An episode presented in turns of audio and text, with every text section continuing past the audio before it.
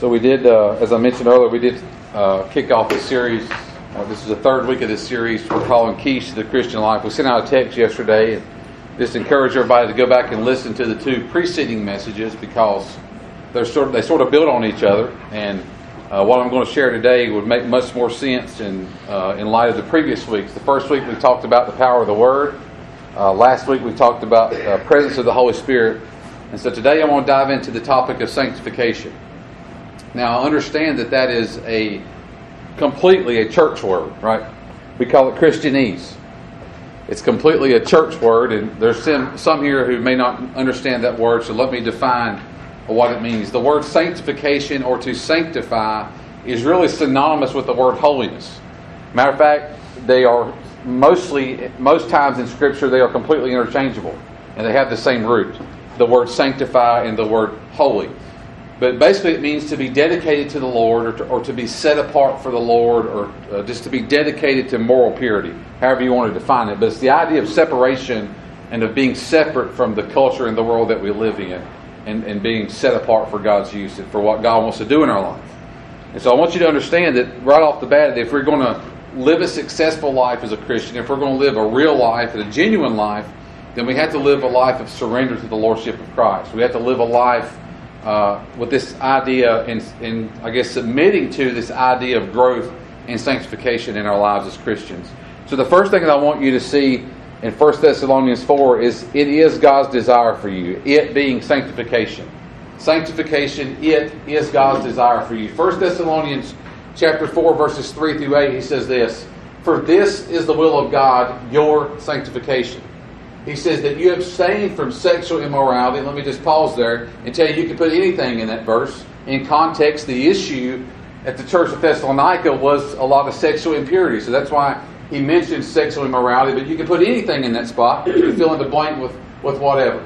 That you abstain from those things, that each one of you know how to control his own body in holiness and honor, not in the passion of lust like the Gentiles who do not know God that no one transgress and wrong his brother in this matter, because the Lord is an avenger in all these things. As we were, t- as we told you beforehand, and solemnly warned you. Notice what he says here: For God has not called us for impurity, but in what holiness. Therefore, whoever disregards this disregards not man, but God, who gives His Spirit, His Holy Spirit, excuse me, to you. So I want to start off with this point in this passage because I want you to understand right off the bat that this idea of sanctification, this idea of separation and holiness and living separate from the world, it's not an option. You see, a lot of us Christians have this mentality that being a Christian is like buying a car. And I go down to the car dealership, and when I buy a new car at the car dealership, I have all these options, right? I can take the mats or not take the mats, right? I can take the navigation system or not, the sunroof, I can, you know, take it or leave it. Um, the, the wheels, you know, whatever. The colors, I have all these options and I can sort of pick and choose what I want. And that is true when you buy a car, but that is not true when you claim to be a Christian and a disciple of Jesus Christ. I can't pick and choose what I live by. I can't pick and choose what I'm going to apply to my life and what I'm not going to apply to my life. That's what I want you to understand. It is God's desire for you to live a life of holiness and sanctification and separation. You can't pick and choose. You can't say, okay, God, I'm going to take the rest of the gospel, the rest of what you say in your word, but I'm not going to take this. You can't, uh, you can't flip a switch either, because a lot of people do that. Right? They, they flip a switch and they like they want to turn their, their Christian walk on and off, depends on depending on uh, where they're at and who they're with and what they're going through. Other people want to sort of I call them situational Christians. They say they're a disciple of Christ, they say they're a Christian, but it depends on who they're with and the situation that they're in. Who they're with, what they're doing, where they find themselves, and they want to, again, they want to flip it on and off. But I want you to know that you, you can't do that. You're either in Christ or you're not in Christ. You're either in Christ or you're not in Christ. Who I am in Jesus Christ affects every single detail in my life. And it's not something that I can flip on and off like a light switch. It's not something where that I can read the Bible and then pick and choose what I'm going to let speak to my life and apply to my life. You're either in Him or you're not. So, so let me deal with those two things. If you're not in Him, my prayer, my sincere prayer for you today is that you just quit playing games with God. Amen. and that you will surrender your life to Him once and for all. Everything in your life. If you are in Him, and if you are a Christian, my prayer is that your eyes are open this morning. And that if there's some issue of hypocrisy or some issue that you're holding on to or something that you won't lay down, that you decide that today is the day I'm going to lay that down. That today is the day I'm truly going to let Jesus be Lord and Savior in every aspect of my life, and that you will let the Father have His way. That's my prayer. So, which, whichever one of those applies to you, that, that's what I've been praying. It, it seems like I say it all the time, but Jesus didn't go to a cross. He didn't live a sinless life and, and suffer as He did and die as He did so we can walk down an aisle and pray a prayer and then go live however I want for the next 20 years. That's not the way it works. Again, I can't pick and choose what, what I live by and what I don't live by. So the reality is that Jesus went to the cross. He suffered as he did. He lived a sinless life. He, he died on the cross for you and I. And then he gives us the power to become what he calls us to be. You see, not, not, not, not, he doesn't just set a standard and say, okay, you're on your own, right? But he sets the standard and then he says, okay, I'm going to give you the Holy Spirit. I'm going to give you the power to become what I'm calling you to be. It's not, it's not about me becoming something that He expects me to be. It's about me allowing Him to work in me and producing what He wants to produce in my life. You say, okay, Pastor, what's that look like? It looks like a person whose, whose life mirrors Jesus Christ. That's what it looks like. That, you know, my, that every, every aspect of my personality mirrors Christ. Every aspect of my character mirrors Him. Every, every attitude, and this is where I struggle, I'll be honest. Every attitude that every attitude in my life mirrors that of Jesus Christ. And when somebody talks to me, regardless of where I am or what I'm doing, that when they speak to me, they see the person of Jesus. That's what it looks like. That my life reflects the heart of Jesus Christ to everyone at all times because I can't turn it on and off. That, that's, that's what it looks like. Let me share another passage with you that, that proves that this is the Father's desire one of the most awesome accounts in Scripture, I believe, and I, and I love it, is the account of Paul's conversion. The Bible talks about it and talks about how he was on the road to Damascus, right? And he meets Jesus, and Jesus rocked his world. Jesus radically changed him. The cool thing is that Paul gives a testimony of that very event in Acts chapter 26. I, I want to share this with you because if you, if you know the story, you know that it was a radical change. But before he meets Jesus, Paul was like, the number one enemy of the church, right? I mean, he's tormenting Christians. He actually has paperwork. He's dragging Christians to court, having them condemned as death. I'm personally convinced that he was at the stoning of Stephen, the first martyr. Matter of fact, I think he even threw a rock. I think he was there. He watched it happen. And God used that throughout the rest of his life. But listen, so that, that was the Paul before, but then we, then we read about him encountering Jesus on the road to Damascus and it's a completely different person, right? He goes from the biggest enemy of the church to the biggest proponent of the church. Spreading the gospel, he's responsible for the majority of the New Testament that, that God produced through him. Complete radical change. And, and I love that because that's what it ought to be. that's, that's what it ought to be. That's what it was in my life, and that's what it was in countless others I know. But, but the cool thing is, is what Paul says. Paul says that Jesus told him, He's sending him to the Gentiles, which ultimately is who? Is us. Anyone outside the Jewish faith, the Gentiles. He says, I'm sending you, Paul, to the Gentiles. Notice what he says to open their eyes in order to turn them from darkness to light and from the power of Satan to God, that they may receive forgiveness of sins. Notice this last phrase and an inheritance among those who are sanctified by faith in me.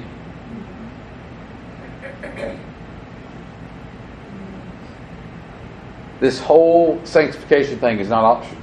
That's what I want you to see in this first point. It is not optional. It is those people who inherit heaven. That's what he says right there. And, to, that you may receive an inheritance among those who are sanctified by faith in me. So the Father's desire is that we know Him and that we surrender our life to Him, every bit of our life. You see, we're real bad to compartmentalize and hold on to issues and let, let, let Him be Lord, you know, Sundays, but then Monday through Saturday we live a completely different life, right? Or, we're real bad to even play the part, but then hold back areas or hold on to things that, that we won't surrender to it. But I'm telling you that he's as this old saying goes, he's either Lord of all or he's not Lord at all. Everything in your life.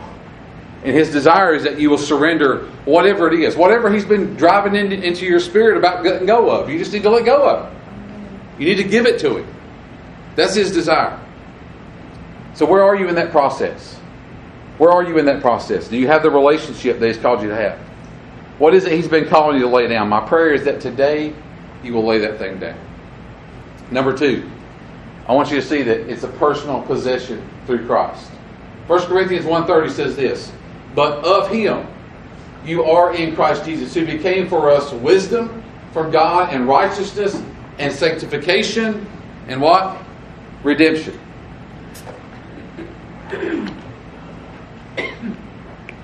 I'm going to be real with you for just a minute because when I say the word holiness, I know what pops in your mind. For, for a lot of people, when they hear the word sanctification or they hear the word holiness, they think about some old lady at the church who wears a dress, who wears her hair up in a bun, who doesn't wear jewelry, who doesn't wear makeup, who doesn't have a TV, and her whole life is no, no, no, no, no. You can't do this, you can't do this, you can't do this. There's this big old long list. And, and it does require action, and we'll get to that in a minute. But I want you to understand that I am not talking about some religious ritual. I'm not talking about some legalistic list of rules and regulations, what you can do and what you can't do. That's not at all what I'm talking about. Sometimes those things are the result of holiness, but they are not the route to holiness. Let me say that again. Sometimes those things are the result of holiness, but they are not the route to holiness. What do you mean, preacher? I mean, sometimes those, those things that you see in people are the result of God working in them, and He's convicted them of those things, and they don't do those things, but they're not getting holiness by those things. You're not getting there through any action or ritual or any kind of legalism like that. So let me give you some examples, okay? So, if I'm in Christ, if you're truly in Christ, I believe there is a hunger for, for His Word, there is a hunger for prayer, for communion with Him, right? That's a result of truly being His.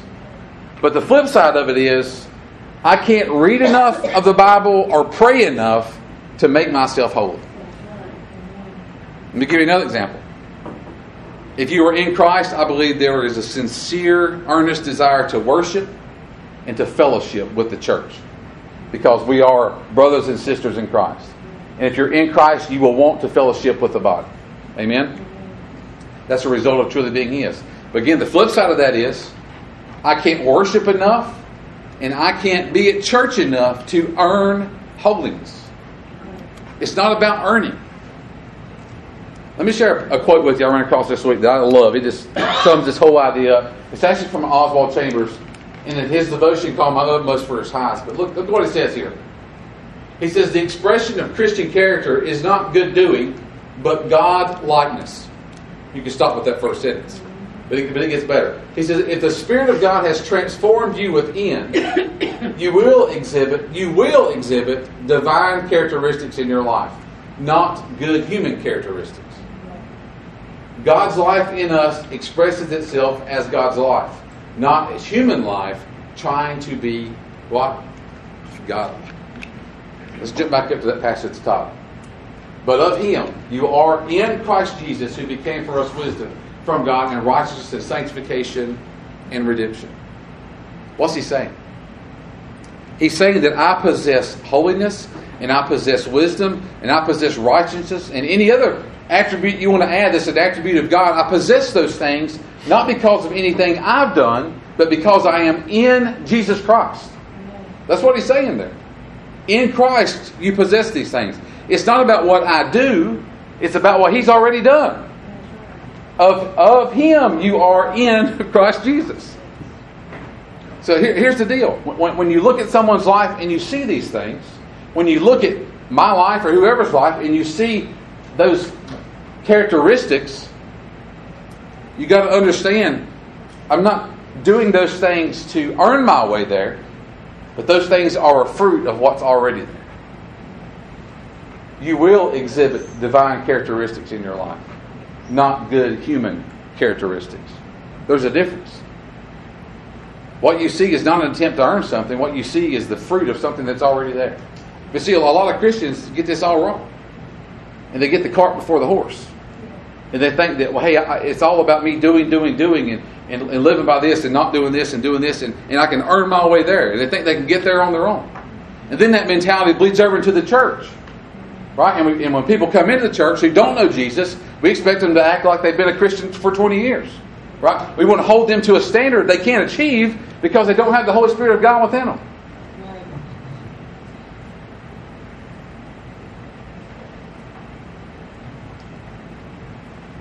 Any thought, any thought that enters your mind about you doing this and you being what you are because of who you are is straight from the pit of hell. I'll just be honest with you. That's pride. And that's straight from the pit of hell. You being holy and righteous and sanctified, whatever term you want to use, has nothing to do with who you are. It's all about what He done. Because you are that in Christ. And outside of Christ and without Christ, you are nothing. It's, it's not about you, it's about Him. So my question is, are you resting in what Jesus did? I mean, I, I love serving the Lord, and man, we need more servants. We, we always need more people serving. But the Christian walk is not about doing, doing, and doing. It's about being and letting Him produce those things in my life. It's not about me earning those things. All right? Number three, it comes through the Word by the Spirit.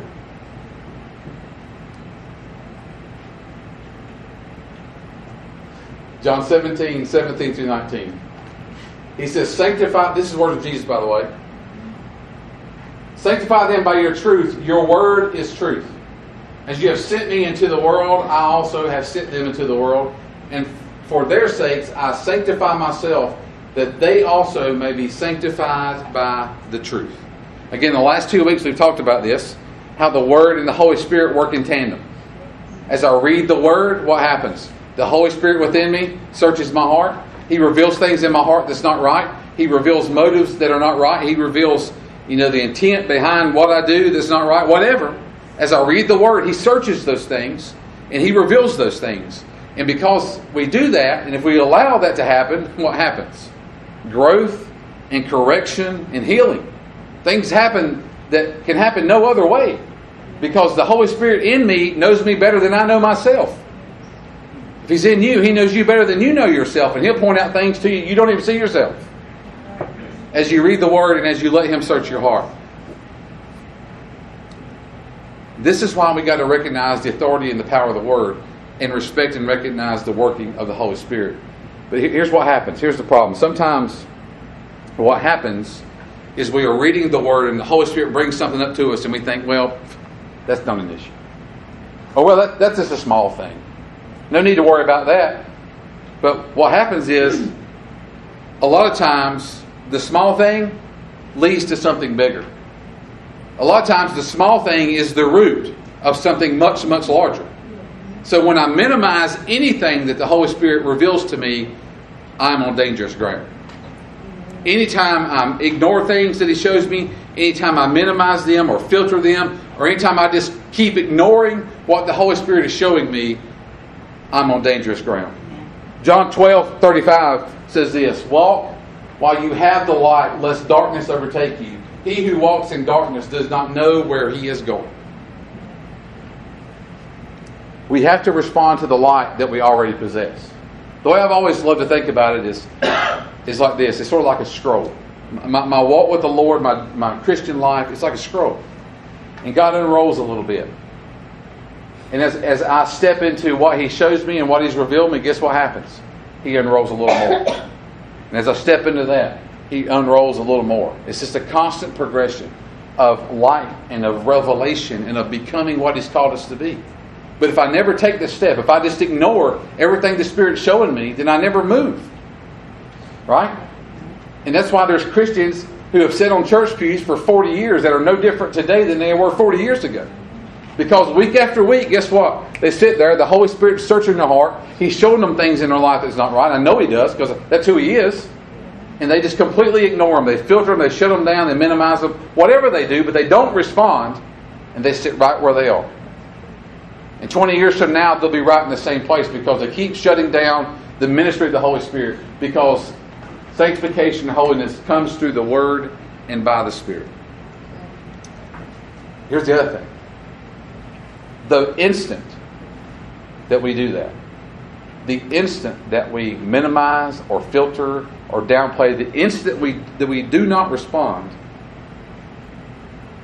to that check of the Holy Spirit, we regress.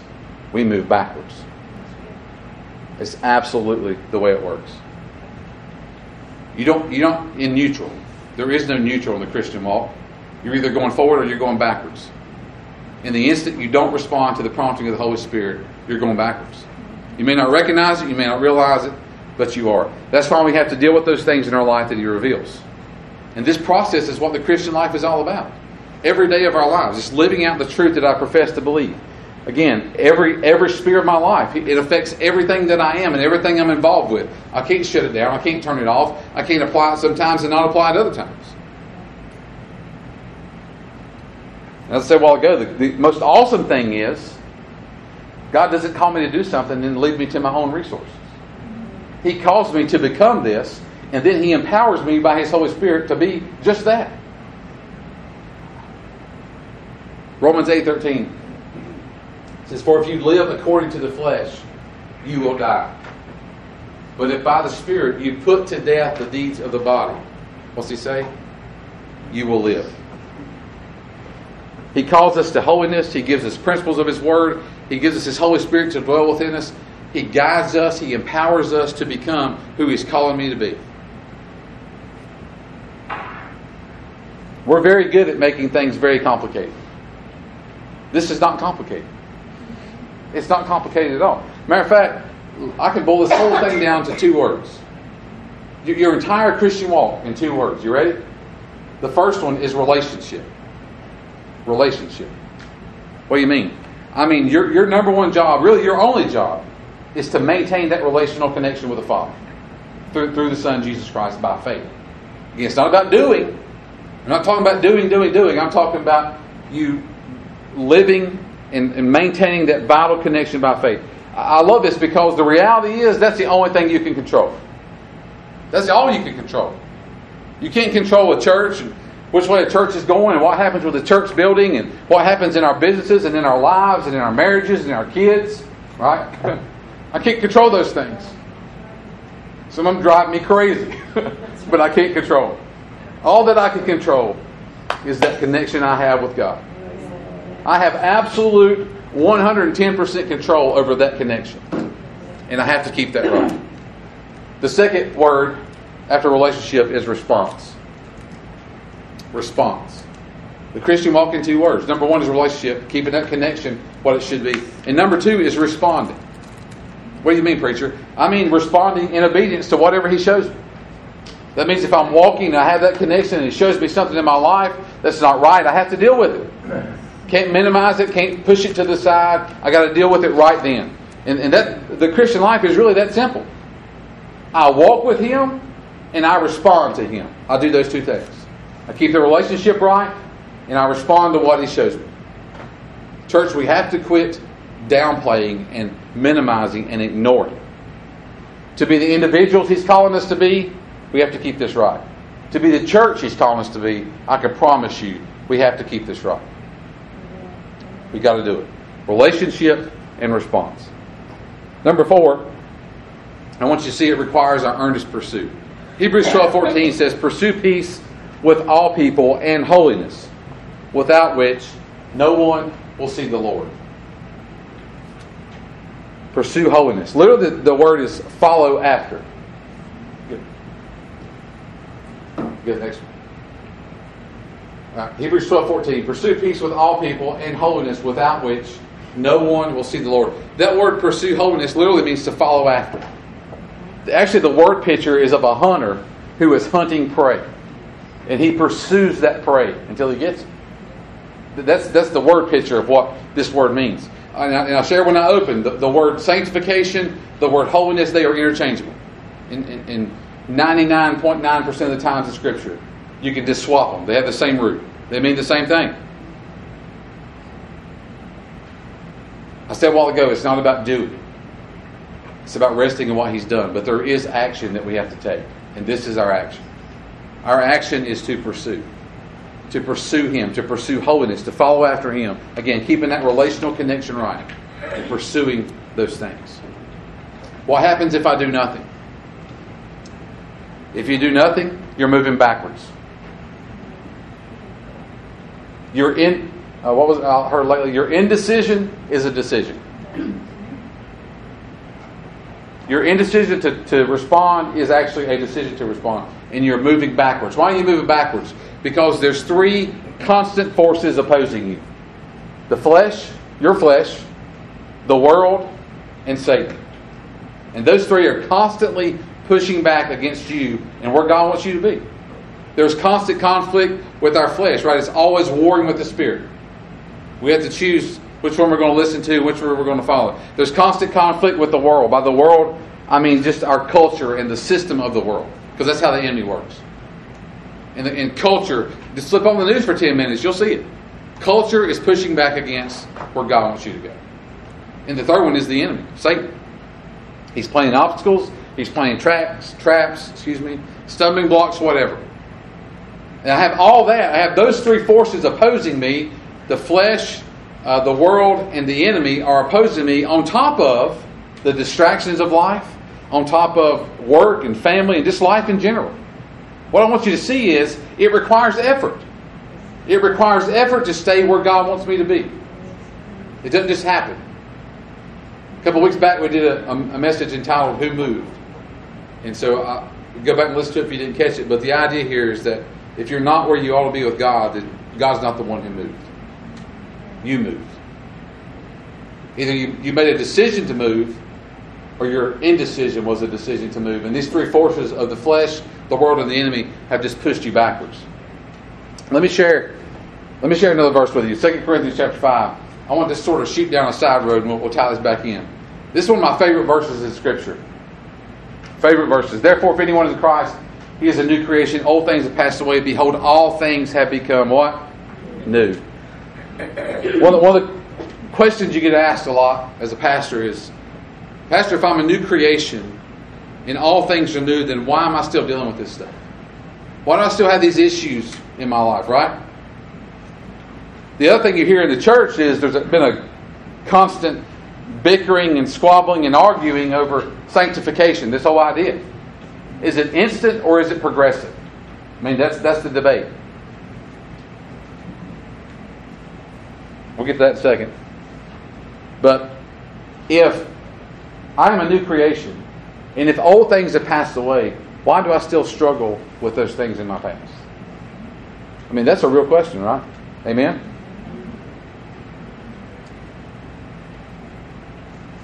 I think those instant and progressive guys are right. I, I can I can tell you when the Lord rocked my world, there were some things that left me instantly gone. Stuff that had been in my life for decades, instantly gone. Didn't want no more of them. Didn't want nothing to do with it.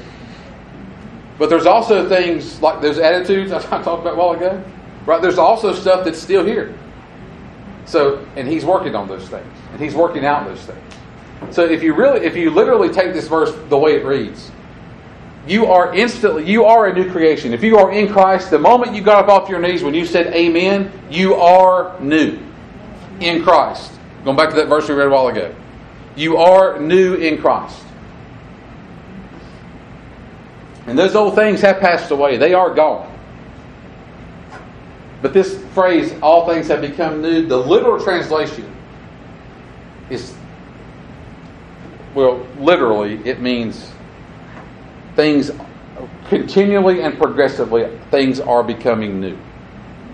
Like it started when I received Christ, and it will work in a progression until the day I go to heaven. So, yes, I am instantly a new creation in Christ, but He is also working out those things in my life progressively. As He shows me those things and I submit them and deal with them. It's just a constant growth, right? It's the constant conformance to the image and to the person of Jesus Christ. Are you with me? So, if you are in Christ, you are new positionally, instantly. Old things are gone, and you are becoming new. You with me? Amen? Amen. All right, so let's jump back to the earnest pursuit. So if, if it is pursue peace with all people and holiness without which no one will see God, again, the idea is that our role, our job is a continual pursuit of those things, like that hunter pursuing his prey. I have to pursue those things. Why? Why do I have to pursue it? I have to pursue it because God wants me involved in the process. I have to pursue it because God does give me the power to transform and the power to become through His Holy Spirit, but He doesn't force anything on me. The old saying is that God is a gentleman and He doesn't do things against my will. So, so our job is a continual submission to the Holy Spirit, going back to when I'm revealing the Word or I'm in worship or wherever, small groups, wherever, and He reveals those things, I have to deal with. I have to submit to the Holy Spirit and let Him work out those things in my life because He will not change me against my will. He won't change you against your will. He doesn't do that. So we have to pursue them just like the, the hunter pursuing his prey. So again, one day, all this will be over. Looking forward to that day. Amen. One day it'll be over. We will be perfect. We will be completely sanctified the day that we go to heaven, and we're forever free from sin. That day is coming. But until that day, I have to pursue sanctification. I have to pursue holiness. That's what it tells me in that verse. You say, Pastor, what's that look like? It looks like two things relationship and response. The first thing I have to do every day is separate myself unto God. That relationship, I got to get that relationship right. I got to keep it right.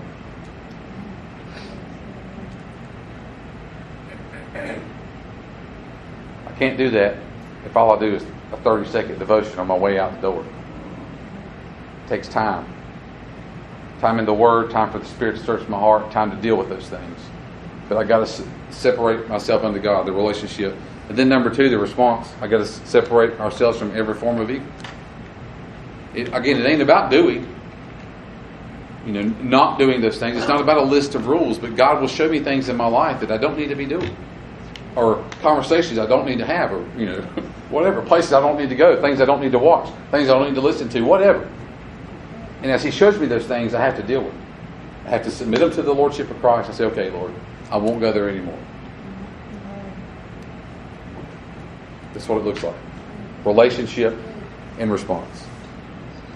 And I say this all the time, but the goal is that every day I look more like Jesus than I did yesterday. That's the goal. I focus on the relationship, the only thing I can control. If you really think about it, that's all you can control. I focus on my relationship with the Lord, I keep it right, and I respond to what He shows me. It's not going to be easy, it's not going to be fun. He's going to show me things that I don't want to deal with, but guess what? I got to deal with it. Because I got to become who He's calling me to be. That applies to our church, and that applies to everyone in this room as individuals. And we have to do that. I want to share two passages of scripture with you, and I'll close. Andy, if you would, just come on up. The first one is Matthew 5 48. Matthew 5 48. He says, Therefore, you shall be perfect, just as your Father in heaven is perfect. And the second one is this Luke 6:46. Why do you call me Lord, Lord, and not do the things which I say? That's the one that just keep, kept coming to me throughout this whole thing. Because a, a lot of times we say He's Lord and we say He's our Master. But when the time comes, we choose our will over His. Right? We choose what we want over what He wants. Why do you call me Lord, Lord, and not do the things which I say? If you go to stand to your feet, we'll have time of response.